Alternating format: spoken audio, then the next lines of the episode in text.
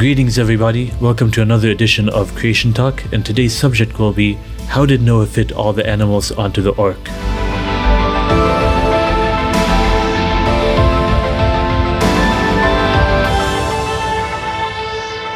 Uh, my name is Doctor Matthew Cserhati, and so with me is uh, Keaton Halley. Hello. Hey there, Matthew. And so today's uh, subject is about how uh, all the animals could fit in, on Noah's Ark. This is a very interesting question because it, it uh, raises a lot of doubt into people's mind as to whether Noah's Ark was real, whether it was really feasible. Yeah, it's obviously something that we've, uh, if, if you grew up in church like like I did, uh, you may have learned a lot about this in Sunday school, singing songs about um, how the rains came down and the floods came up and uh, Noah going onto the Arky Arky.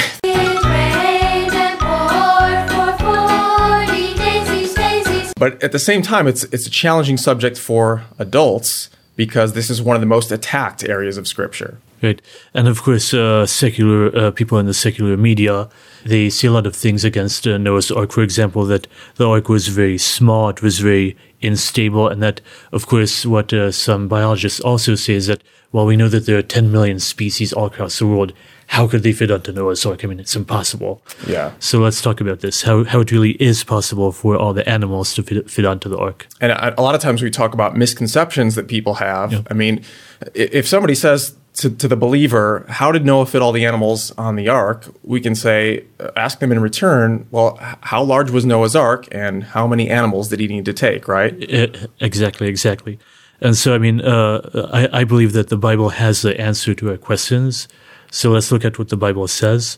Uh, in Genesis uh, chapter six, verse fifteen, Noah's Ark was actually very large. It was three hundred by thirty by fifty cubits, and, and one cubit being eighteen inches. Cubit's basically the length of somebody's forearm, right. um, from elbow. elbow to fingertip. Yeah. Yeah, exactly. In ancient times, they had different standardized measurements, so we don't know for sure how long the cubit was that Noah used, but it's it's on the order of a foot and a half or, or eighteen inches, like you said. And so, of course, if we uh, calculate the volume, it comes up to one point five million cubic feet, and that really is mm. humongous. Yeah, Noah's Ark, the, the real Ark, would have been longer than a... than a football field, right? About maybe four hundred fifty feet long is three hundred cubits times a foot and a half. Right. And, and then according to other measurements, they say that it's about the size of an ocean liner. If somebody's familiar with uh, the Queen Elizabeth the Second, that's about the, about the size, or at least on the order of the size of what the Ark was like. Yeah. So it's yeah. it's very different from the picture that people might have if they're just thinking of the, the visuals that they've seen before on nursery walls and things where Noah's Ark looks like an overcrowded bathtub with giraffes' necks out the top. And it's right? very unstable, but you know, actually Korean scientists, creation creationists, they did a study and they they floated these different uh, like uh, types of like uh, different ship uh, models. They found that Noah's Ark was, which is like in the shape of a brick, uh, it was the single most stable uh, shape of, of a boat for riding on the turbulent waters of, of the flood. So right. It was very stable. And the, the dimensions are specifically given in Genesis chapter six. We know it was a six to one ratio, which is yeah, yeah. you know still the way many modern ocean liners are built built to those dimensions. Yeah, yeah. Okay, so this was one myth that we just blasted out of the water. Uh, let's take a look at another myth that people uh, come up with. Uh, uh, did Noah really take on board every single species of animal? Did he? Did he really do that? Yeah, well, the, the Bible doesn't use that term species, at least not in the modern technical scientific sense. Right, right, right. Um, it, it rather uses the word kind. Uh, Matthew, of course, you're an yeah. expert on on the biblical kinds. That's your your special field of research. Yeah, because it? that means that, you know, the Bible doesn't use our modern uh, uh, concept of taxonomy. Rather, we should let the Bible speak for itself.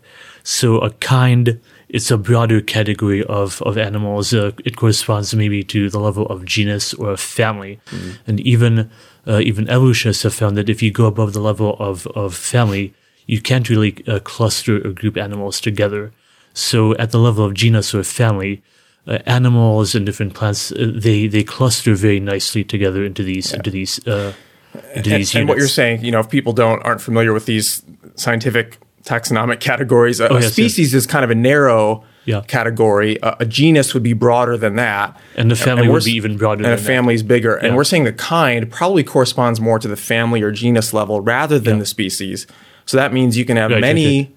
different species within each biblical kind, because God built into the kinds a lot of potential for, for variation. Yeah, for example, you could take, uh, let's say, the dog kind or the cat kind or the horse kind. These are all different kinds.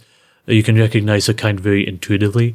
And for example, like in the past few hundred years, they've, they've bred like several hundred dog dog breeds, starting from like the wolf. And so uh, if we, if we you know, go with uh, a single kind covering several hundred species, then that means, you know, there's ten million species of animals on the ark.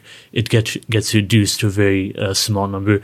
In fact, yeah, uh, he, he just brought the kinds, right? So yeah. Instead of bringing two Great Danes, two Dachshunds, two Dalmatians, et cetera, he just brought two canines. Basically, would right. include not only, you know, from that original pair on the ark, developed our modern varieties, uh, domestic dogs, as well as wolves and coyotes and right, din- right, dingoes right. and so forth. And and also, according to creation scientists, uh, John Woodenwrap, he wrote a book called Noah's Ark, A Feasibility Study, and he estimated that Noah had to take on board only eight thousand kinds, a male and a female of each kind. So that really, really reduces the number of animals. Yeah, M- making he, some assumptions, but that's a, probably a, a reasonable approximation if it's yeah. between um, the family and, and the genus level where the where the biblical kind falls. Right. So it's not millions of species, just two of each kind. Greatly reduces the number of animals that Noah had to take. Yeah.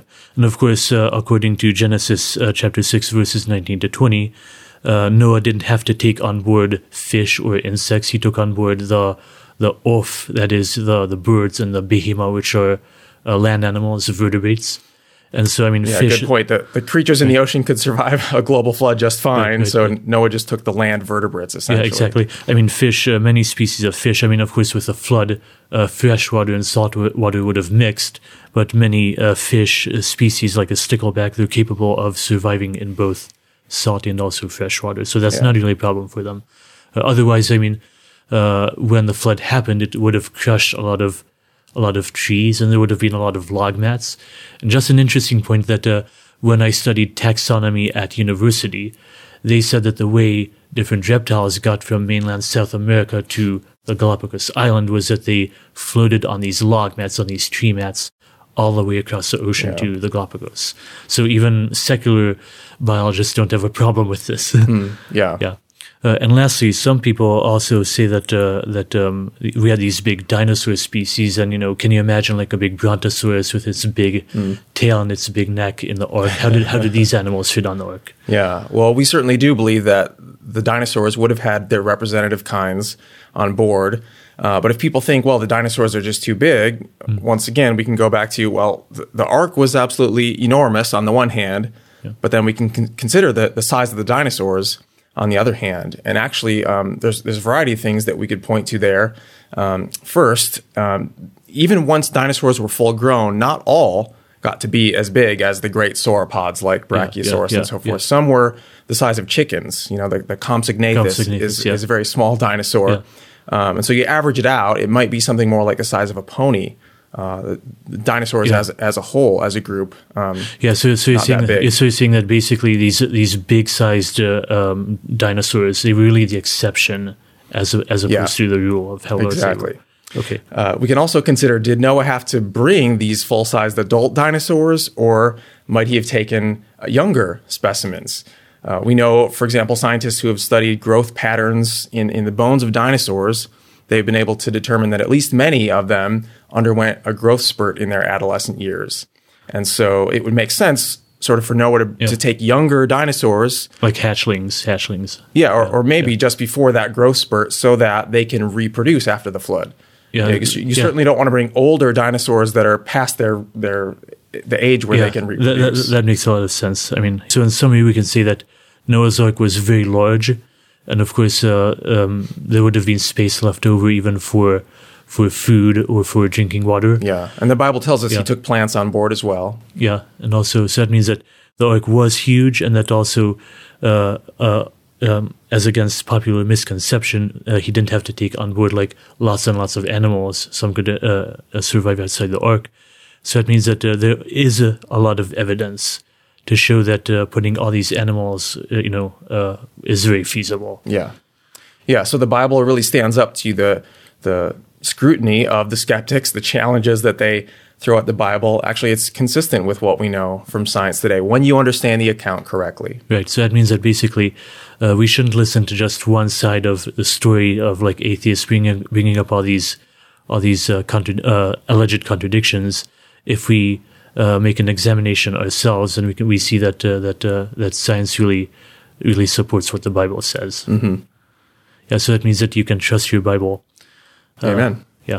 There's another question that skeptics also raise about Noah's Ark, is that there are really millions and millions of spe uh, species of insects. Now, did Noah take on board each and every single insect species, or how is this? Yeah. Well, again, of course, there's the distinction between kinds and species. So yeah. Noah would have, um, for all the animals that he did take, he only had to take the kinds. But with insects in particular, um, what the Bible says is that Noah took the animals in whose nostrils was the breath of life. And so um, insects don't have nostrils or, or breathe in the same way that we do. They breathe right, through right. little um, holes in their skin called spiracles. You know, basically, they, they probably don't qualify uh, to the Bible's description. As, high, as higher cognitive life forms. Yeah, they're, they're not yeah. land vertebrates. They're not yeah. the animals that the Bible is, is thinking of. And so, well, if they weren't on board the ark, though, then how could they survive a worldwide flood? There are lots of ways. They could have floated on massive vegetation and things without necessarily having to be obligate passengers on board. Right, right, right. Uh, Keaton, thank you very much for your discussion. My pleasure. Right, and uh, this was just one topic uh, related to Noah's Ark. We can talk about so many, so many different things. For example, uh, what about the Ice Age? Where did the floodwaters go? Uh, and so if you want uh, answers to similar questions, please visit our website, creation dot com. And you can do a search, and you, you can look through a lot of articles that we wrote about uh, about uh, Noah's Ark and similar things. And so, if you uh, if you like this production, please hit the like button, uh, and then you can also subscribe to uh, start receiving uh, similar uh, uh, similar content. And also, if you'd like, then you can join uh, the comments below. And uh, thank you very much for your attention.